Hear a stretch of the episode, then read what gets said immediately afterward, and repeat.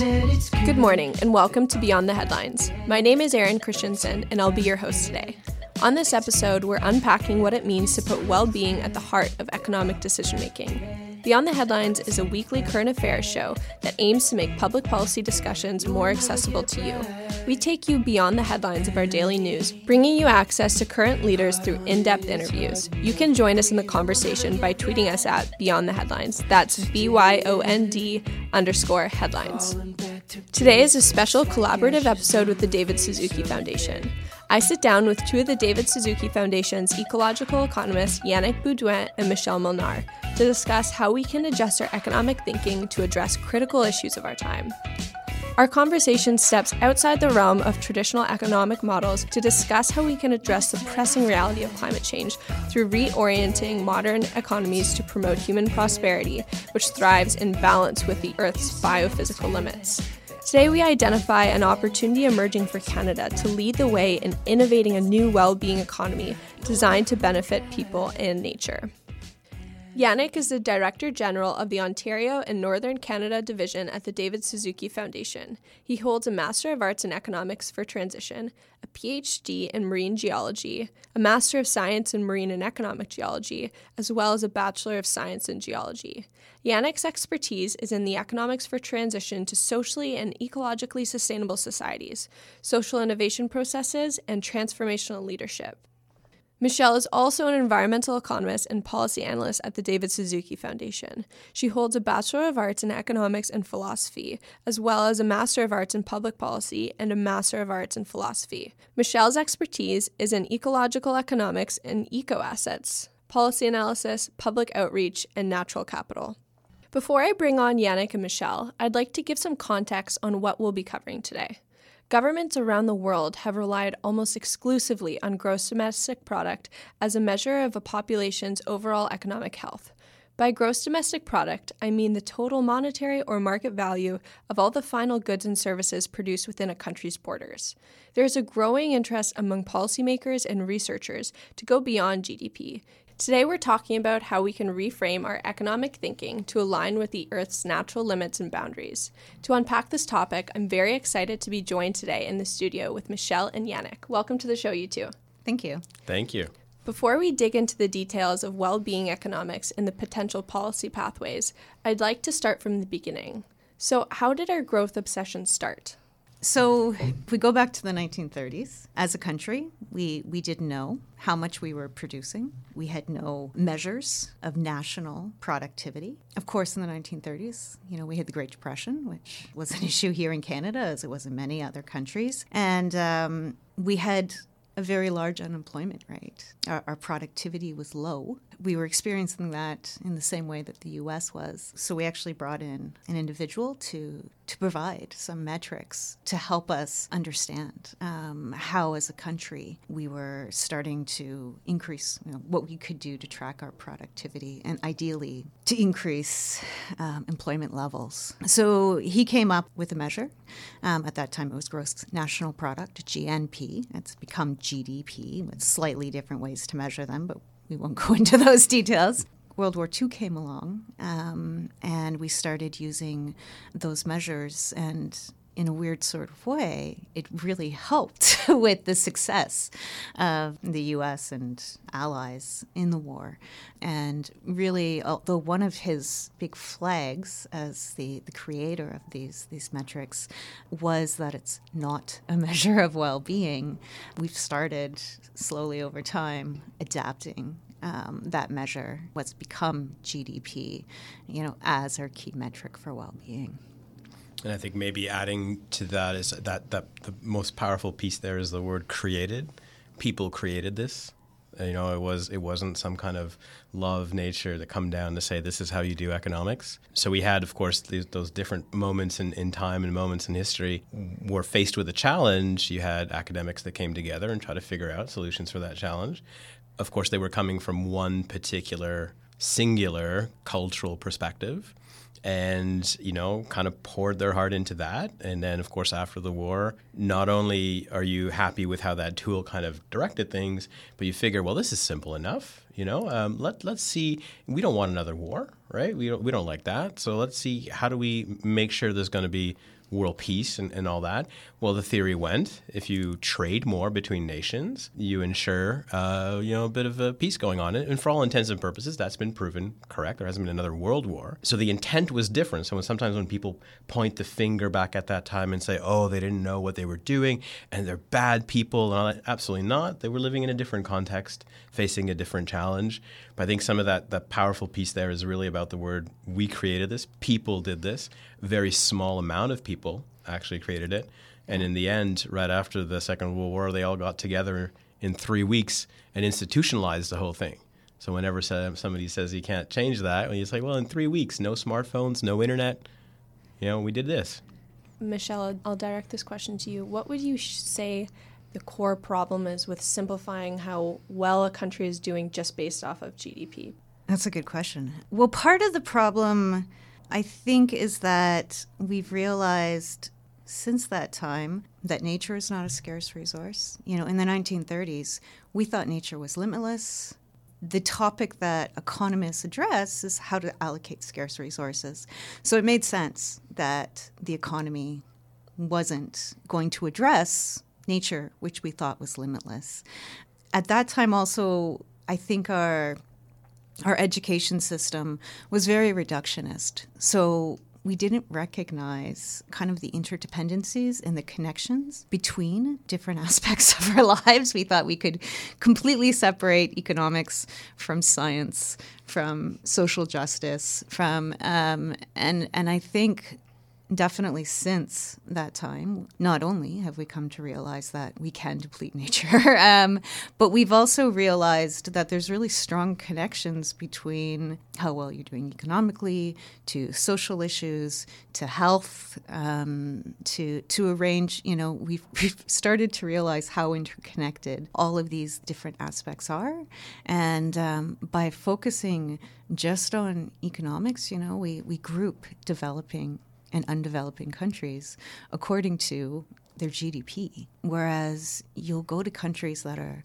supposedly developing and you'll see um, really vibrant, healthy societies, people who, who have a very different conception of how to live life. Do you think that our current economic system is causing climate change? So, I mean, you can you can look at our economic system as the basic operating software for our societies. You know, we we like to separate these things, like Michelle was saying, that economics is here, social policies here, environmental policy somewhere else. But at the end of the day, the interconnection points becomes how we interface with our natural world and also with each other, and that is really at the basis of, of economics. So, if your goal, you know, the basic algorithm of system is how quickly can you convert nature or resources to money using the cheapest possible labor. So that is the essence algorithmically of GDP. Um, it's not that it's wanting to cause something like climate change. It just it has no idea that there's a planet with the climate, and it has no idea there are actually people. Remember, cheap labor, factors of production, consumption, that's not humans, that's not people. So you have an algorithm that kind of got started in the 1940s moving forward, kind of took on a bit of a life of its own. And we're always then playing environmental catch up and social catch up, mainly because that system doesn't know those two things exist. And yet it's the dominant decision making force that we have. To add to what Yannick said, which I think is um, really important and valid, I would also say the way that we, we measure GDP really supports um, the use of, of cheap energy and doesn't really explicitly account for things that detract from well-being which is something like climate change. So the more the more climate is changed as a result of the way that we process goods and services, it's an increase in GDP whenever you you have to spend money. And that could be spending money for for something positive, but also a lot of negative things, right? So recognizing that our GDP the way it's structured doesn't really recognize goods and bads. So it supports anything that drives up the cost and any activity that's based upon cheap energy. Can either of you two provide me with some examples of GDP being a bad measure? So, one of my friends who wrote a book called What is the Economy for Anyway has a really great story, and I hope I do it justice. So, he talks about, um, he, he recounts this story to get at kind of the deficiencies in our metrics. And he talks about someone who's going to work in the morning, they get caught in a huge traffic jam where you know cars are stalled. Think of think of the 401 outside of Toronto, you know, kind of at rush hour where cars are running. We're polluting the environment. That's increasing GDP because you're burning gas. Let's say, you know, you get out of the traffic jam finally, and you get into an accident. Um, so your car's written off that's going to increase GDP further because you know you're you're bringing in a tow truck driver, you're paying to have your car repaired. Let's say, you know, you, your horrible day continues, and um, your wife hears about you know this this car accident. She files for a divorce. That's further increasing GDP. You get home, you're distracted by everything that's going on. There's a fire in your kitchen and your house burns down. And he says, Congratulations, you've had a stellar GDP day because all of that activity has just increased, um, you know, our economic growth indicators. But when you step back and look at it from a human perspective, that's a horrible day. So I, I you know, that was one story that kind of always sticks with me. And Thank yeah, you so I do have to to say that that, that came from David Batker. Thank yeah. you, David. Yannick, do you have any stories that come to mind? Yeah, there was a similar one in uh, Iceland with the um, the difference between caring, the actual quality of caring and how we are human beings, and nannies, right? When you, you, you pay for someone to take care of your child, there's a transaction, ergo GDP goes up and employment and all that. Um, um, but at the end of the day, I think a, f- a couple of years ago, I think all the mothers went on strike for one day just to show that if the nannies go on strike, caring still can happen. We, we are people who will care for our kids and all that. If, um, if the mothers or the parents go on strike for a day, civilization stops. And so that interesting piece again between what is actually more valuable, right? So from the human perspective, the act of caring, love, and compassion is priceless. It's immeasurable, but it's absolutely useless from a GDP perspective. You want to make sure that you have long-term care and you're paying for the long-term care.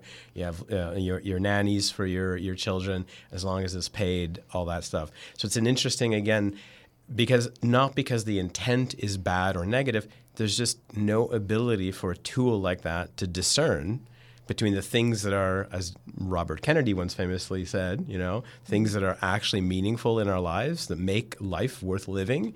None of that can be counted by a tool like that.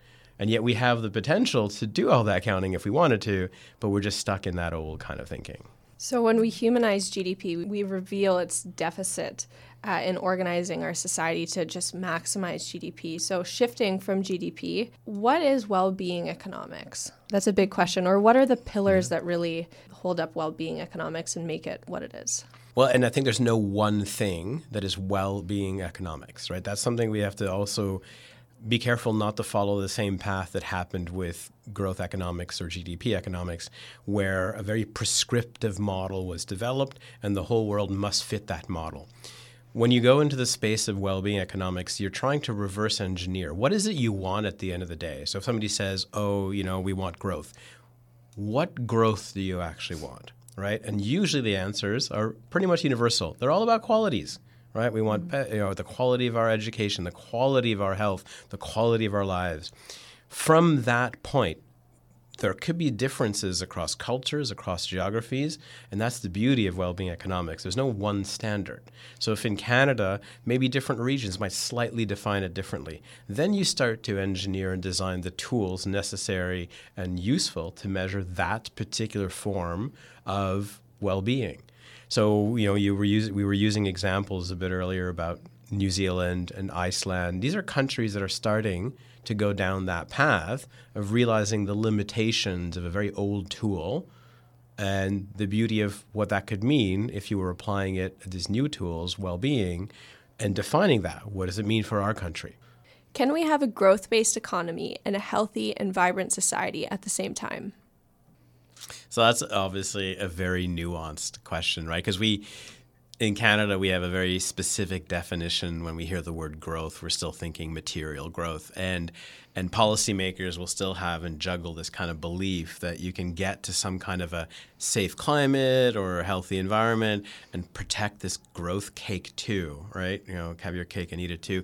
And what's fascinating then is that when you start to dig into what are you trying to grow, right? Um, and that's the questions that aren't often very asked. And I'm always reminded of a bit of an analogy.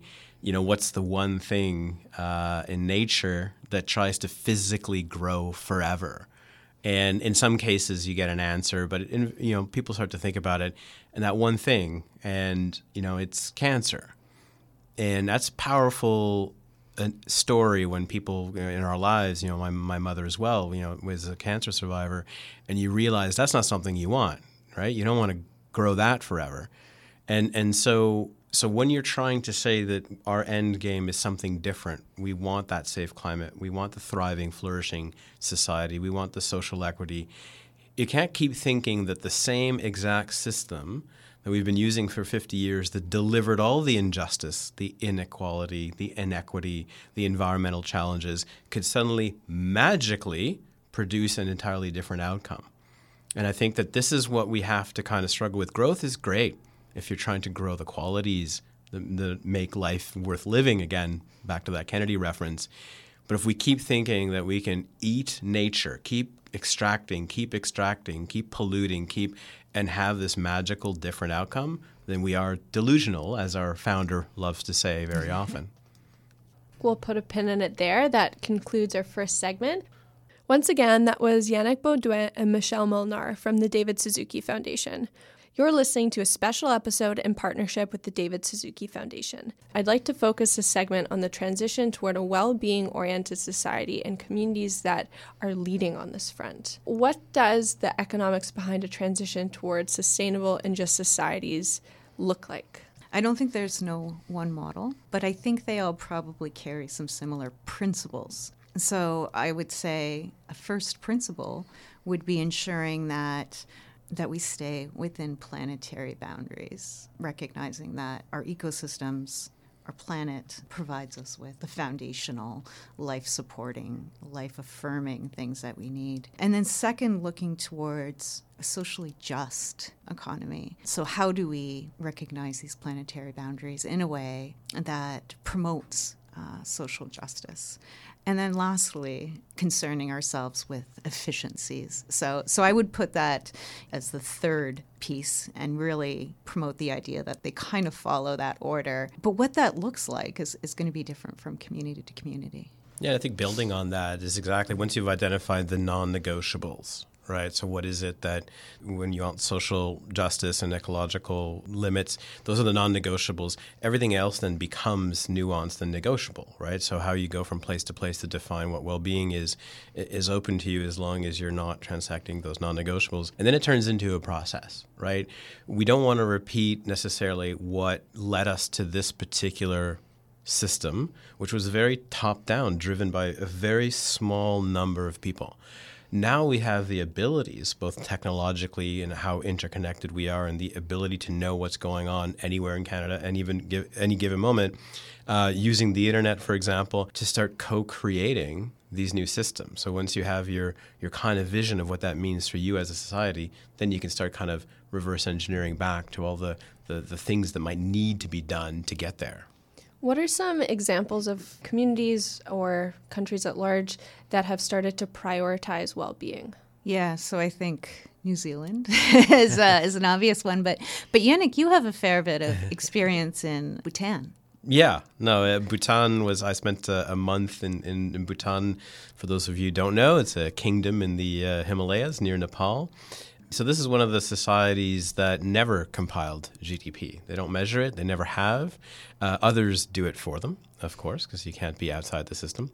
Uh, but in Bhutan, they use a, a way of measuring economic performance called gross national happiness, which is always fascinating. Usually, in my interactions in Europe or even here, as soon as you bring in the word happiness, you kind of get this the, this look, ha ha ha, yes, so you know, and it's like, well, I guess you don't want happiness, and it's like, well, no, no, no, we, we want happiness, but that word seems to kind of not jive well with people originally. But they've been doing this for over about 15, 20 years, very robust way of measuring it. It's not copy pastable right? It's not something that you can just say, oh, "What if Canada goes, you know, gross national happiness?" It just proves that if you want to do something differently, you absolutely can as a society. And I think that was my big lesson learned from my time in Bhutan.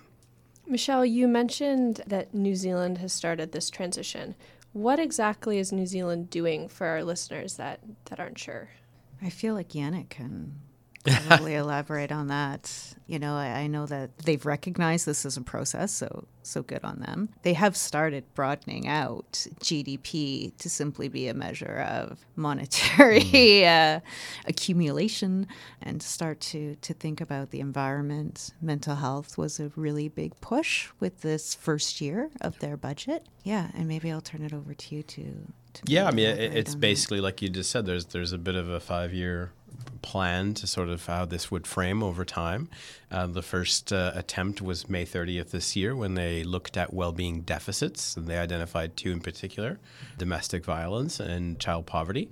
Um, so those are very social at the moment. The idea is eventually to look into environmental, ecological deficits and, and move that in.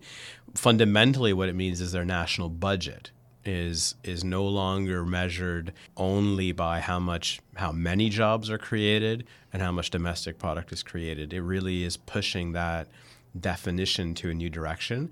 It's a step. It's not a complete step, but it's that first step that the prime minister there was able to take in a coalition minority government, which is something we can learn in Canada. Mm-hmm. Um, and that I think is is an indication again a very a big indication that politicians are getting tired of playing that catch up. They're not understanding why they were. And now they start to realize this is what it's about. We're not looking at well being. We were too obsessed with looking at domestic product. Although these systems aren't a copy paste solution, like economics doesn't work that way. You can't do exactly what you're doing in one country and implement it in another country and it worked perfectly. Mm-hmm. However, we, there are takeaways from uh, Bhutan and New Zealand that Canada can look uh, to integrate when we're thinking about well being. What are some of those lessons from Bhutan and New Zealand that we could start to consider? So I'll start. We've found studies over time across different countries and, and cultures to reveal very similar things that are, are significant and important to us. So you think about the end of life surveys, right? What what do people say was really significant to them, you know, at the end of their lives? And it's not it's it's very rarely, um, you know, a wish that they made an extra ten thousand dollars a year. It's generally about the social connections they made. It's generally about the contributions they made to their society and their communities. It's generally about um, their health, these sorts of things, and it can even be, you know, things about taking a longer view on uh, on things. I think we have a very short view in our decision making right now, and, and kind of broadening that would be really important. And feeling like your life and your work has has purpose and meaning. I think those those are some of the key the key ones that come out, and uh, and what they look like from society to society can be can be a little different. But I think I think all of those kind of key drivers are there across societies and cultures. Yeah, and that word purpose is really powerful there. I mean, we did a couple of town halls over the last year uh, through the David Suzuki Foundation, and uh, it was interesting to see when you asked the question, "What's the purpose of Canada's economy today?" and and there were no answers in the room, and then you just tweaked it and you said, "Well, what would you like it to be?" And suddenly the answers came, and they were all very similar: the qualities, the connections, a very you know, yeah. the, the, this thing about being human, and suddenly that was the answer. So, A was an interesting insight to realize no one really knows what the purpose of the Canadian economy is today, um, but they do know what they would like that purpose to be. What were some of those answers that you got at that town hall meeting? Yeah, it was uh, again very similar to the like end of life surveys again, where you're seeing you know the caring, love, compassion, fulfillment was a big one, right? I want to feel like I'm I'm worth something, that I'm contributing somehow, that I'm You know, so so all of those, and these were all it was very positive town halls, right? Everyone was out there. Yeah, you know, I want we we don't just want to live longer, we want to live better, right? That was interesting, that subtlety as well. And so people were coming at it from a a, point of inspiration when they were when you were asking them, well, what would you know? We live 80 years on you know on the planet. Uh, is it really nine to five working for a pension meant to be our purpose? And apparently not. Right? The answers were all pretty unequivocal that it wasn't, and it was independent of where your politics might be. So the politics might come in when you think, well, how do we get there? Sure, but everybody seemed, for sure, to want these universal truths and they're also very cross-cultural truth. All the places I've worked in, in the world, those basic answers tend to be the same. If we have the same basic answers across a lot of different societies around the world, what might be the real roadblocks to having a system that values a longer term vision or that is prioritizing these qualities? I think our current system really elevates individualistic types of thinking and pursuits, whereas we've noticed all of these qualities are very collective. So, definitely one that's one roadblock. Another block is over time, our decision making and our thinking, and not to harp on this, has been very short term. It's been very quantitative as opposed to, to qualitative measures. Those are big ones that, that jump out at me. As you asked the question, I was thinking of a quote from Alan Greenspan after he retired. Alan Greenspan was the head of the Federal Reserve in the United States for quite a long time. And after he retired, he was saying, you know, somebody was asking about that, the pursuits, the economic pursuits. He's like, well, it's not that we've become necessarily more greedy as human beings, but we've increased the pathways to express that greed. And, and I think that's the short terminism, the material, where we think our status and our somehow our our recognition in society is still based on how much you accumulate. The problem with that is you don't stop accumulating because you always have to outdo the next person. And if you're a country, then a nation against a nation, and you're seeing this perpetual uh, recreation of well, the, if my numbers are bigger than your numbers, we must obviously be doing doing well. And I think that's now cracking. There's starting to be some pretty clear cracks in the wall mm-hmm. about is that all we're here for? you know, as countries, all the way down to as individuals, and even as companies. Is, is that all a company is? Making profit, making money? Or can it be more than that? So I could pick both of your brain about this for a very long time, but I think for the sake of time, we're going to conclude our second segment. So stay tuned to hear about how Canada can transition to a well-being economic system moving forward. In Canada, we want to meet the Sustainable Development Goals and become a global environmental leader. Our intent is there, but the outcomes just don't match. Why do you think that is? So maybe I'll start off with a anecdote. the SDGs, the Sustainable Development Goals, very interesting kind of story. I mean, I was uh, involved early on before they were called SDGs, so back in my UN, my United Nations days. And one of the key elements we were trying to kind of battle with when it came to the language was SDG 8, number 8, uh, which today is uh, in- inclusive economic growth and we had been working with the Nordic Council. Uh, we again, my previous UN life, not not with David Suzuki Foundation, but just to change that one word from growth to progress. That was the propositions going through, and we lost, obviously. And so, from that perspective, that incompatibility you kind of talk about that the outcomes don't match. So it's like having a paradox embedded in the SDGs. You have all these biospheric goals and the biosphere, you know, clean water, clean air, you know, healthy uh, land and, and healthy oceans, those are non-negotiable. You can't transcend them. You can't negotiate with the planet and suddenly, well, what if you give us 1.8 planet? Come on, planet, you can do it. You can't. That's just done. That's the outer sphere of the SDGs that cannot be transacted, the ecological limits we Michelle was talking about. Inside that, you have society. So, society, all the goals, the SDG goals around society are in there. Those are negotiable right? Those are culturally nuanced. Those are our stories. Those are all the different approaches we might have. And really, in the middle only of all that is this thing we call the material economy. So SDG 8 should be tiny, teeny, tiny in the middle and fully negotiable uh, or transformable. And that's sort of how the SDGs should be pictured if you were respecting the laws of physics and the laws of nature. So the fact that we're still kind of, you know, in Canada, yes, there's an intent to reach these things called the SDGs, both nationally, so domestically, because we are by far not reaching those even, you know, I walk to work in the morning, lots of homeless people in Toronto, and supposedly we're a rich country. Interesting. SDGs not met, and let alone trying to do that and help in the world, right? And that's because of that paradox you have all these separate pieces. They're all kind of laid out into a little box with all their little squares, and there's no hierarchy when there actually is a hierarchy, right?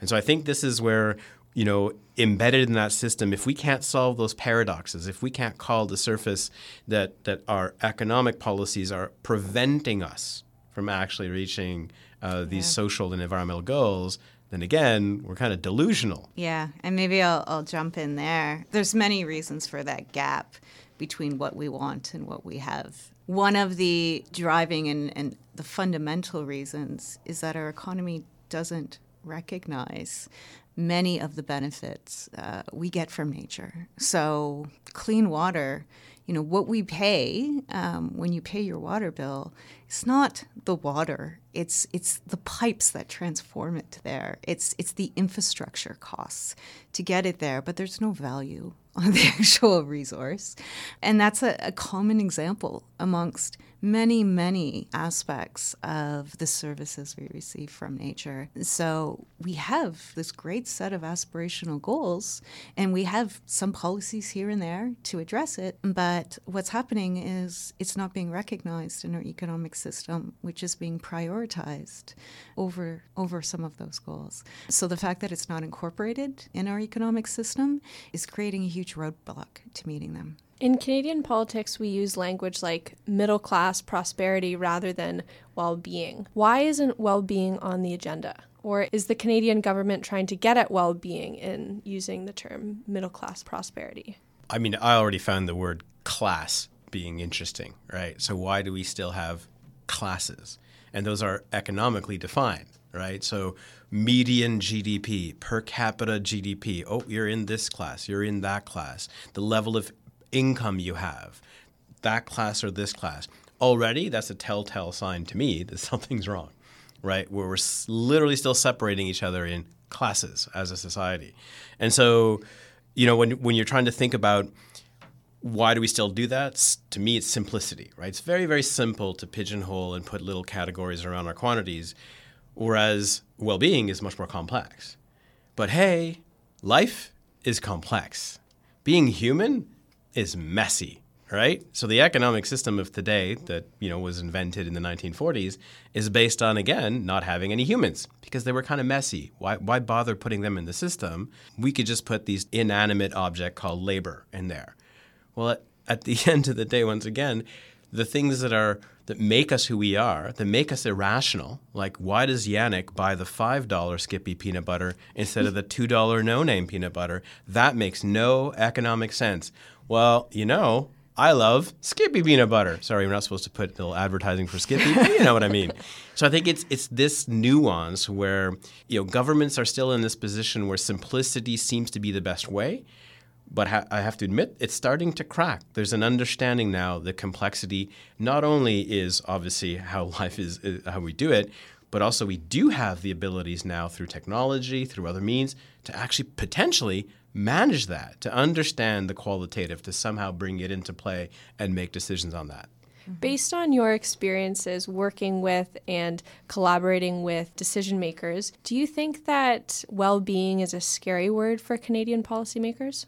It's interesting. So, I can speak to my work more with local governments, and, and Yannick probably can with some higher levels of government. I find local governments are the closest to the land and the closest to the people. So I do find them to be much more aggressive and much more willing to start to consider these broader aspects. And, and I'll give you a very concrete example. So I do some work with a group called the Municipal Natural Assets Initiative, of which DSF is, is a board member on. And we work with communities now, I think it's 15 across Canada, to recognize natural assets into their asset management system. From a very, you know, kind of nearsighted perspective, you, you might say, well, yes, nature can reduce costs when you recognize it as uh, as a form of infrastructure, as, as providing those services that local governments need to provide.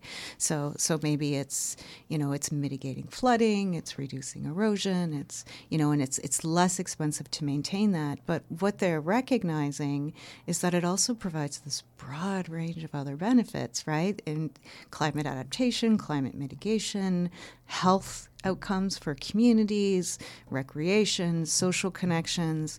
So, the more and more we work with them to start to recognize it and integrate it into their financial and asset management programs, um, they're starting to see it as, um, you know, as, as something much broader than just infrastructure.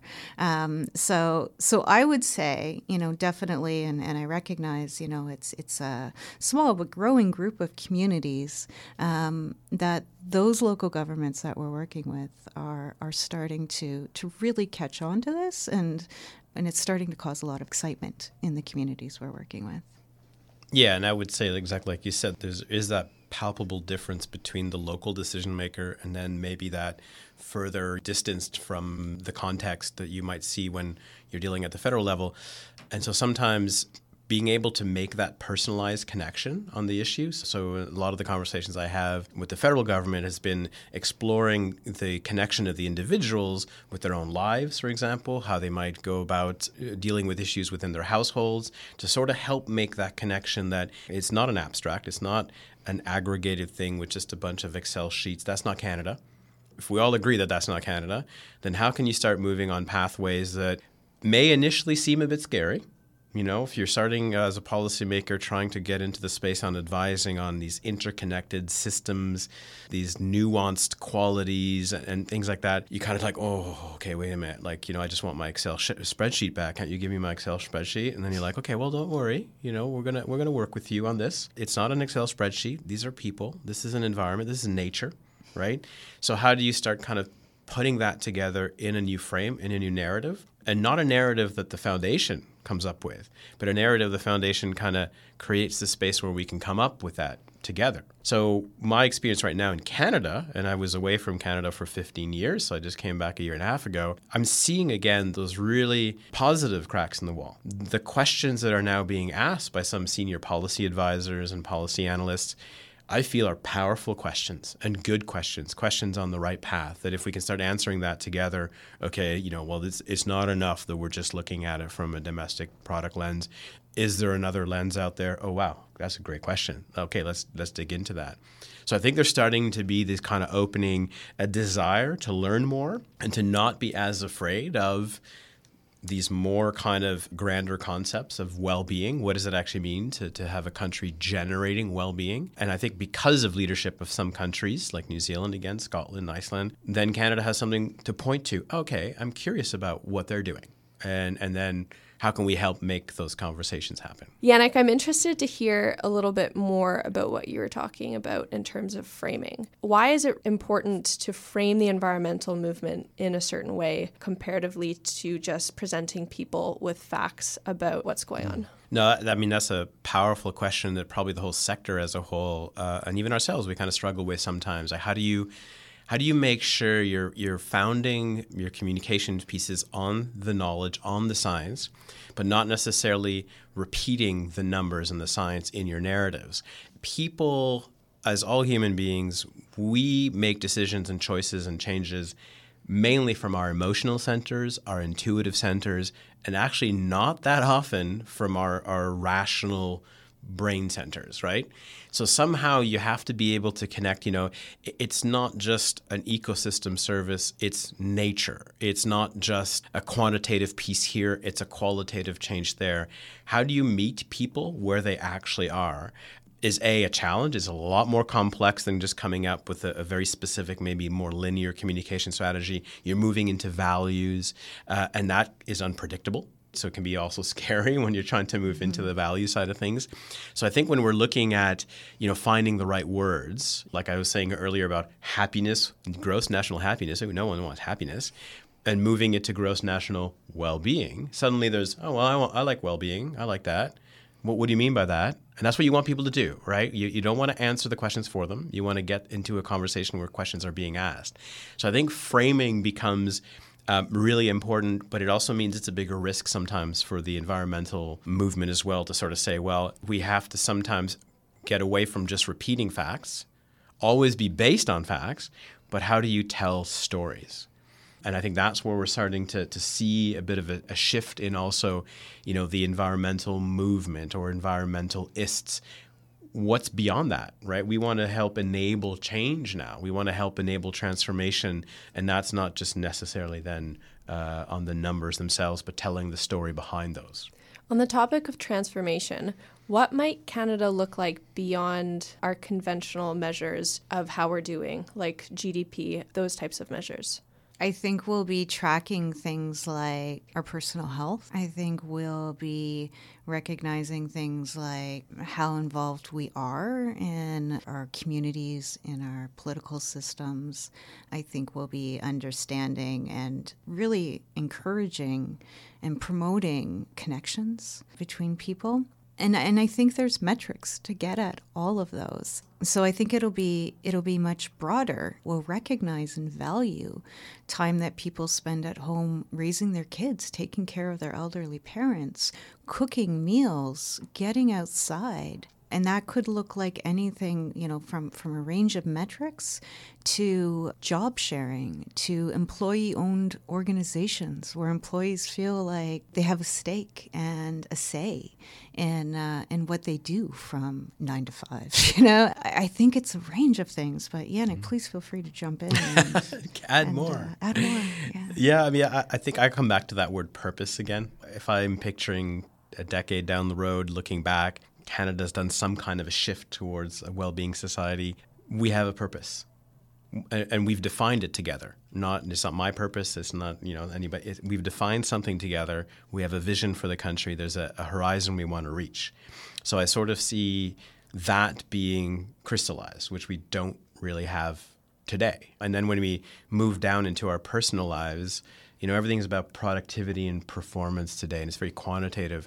But, you know, David Suzuki Foundation, we've had a four day work week for about 10 years now. Not a lot of groups and companies do that in, in North America yet, but I can see that becoming the norm.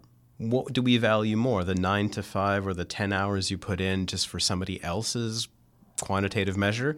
Or I guess is that old adage, do you work to live or do you live to work? Like which one do you want? So I think you mm-hmm. can also see how work itself can be transformed right down the road if you're generating well-being rather than domestic product. Even the purpose sometimes of money.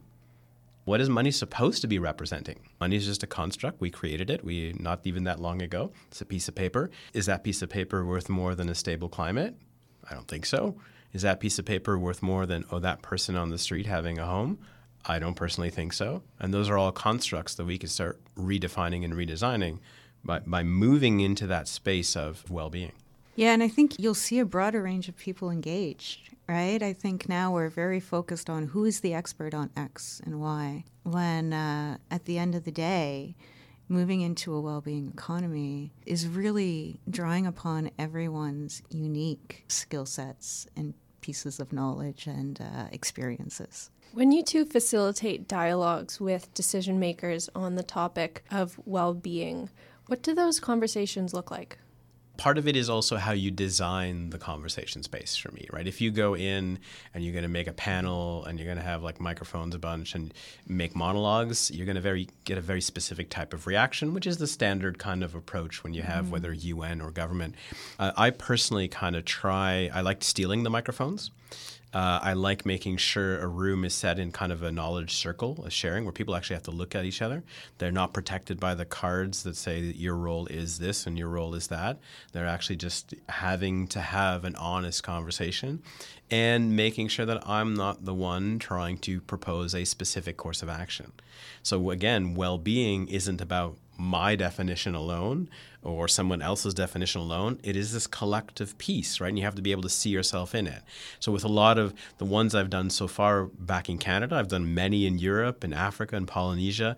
When you're attuned to the kind of cultural context and, and it, you don't make it about yourself, then you suddenly have really amazing unintended and unpredictable pieces that kind of come out and surface and not only they get surfaced then people own them and they want to continue that down the line so when I go to Ottawa, I like just okay. Look, I'm I'm going to have an honest conversation with you. I'm not going to push some specific strategy or specific plan on well-being. But you you asked me here, so let's explore what well-being means to you, to you, to you, and and see what we come up with, and then maybe there'll be a second call, a second action, a second, and that's okay, right? You kind of build it up like that. So I think if we're also very attentive to the actual spaces we create for these conversations, that's when you get some of that magic and the unpredictability of, of, of raising the potential for something really transformative rather than a kind of static panel based, microphone based uh, yeah, place.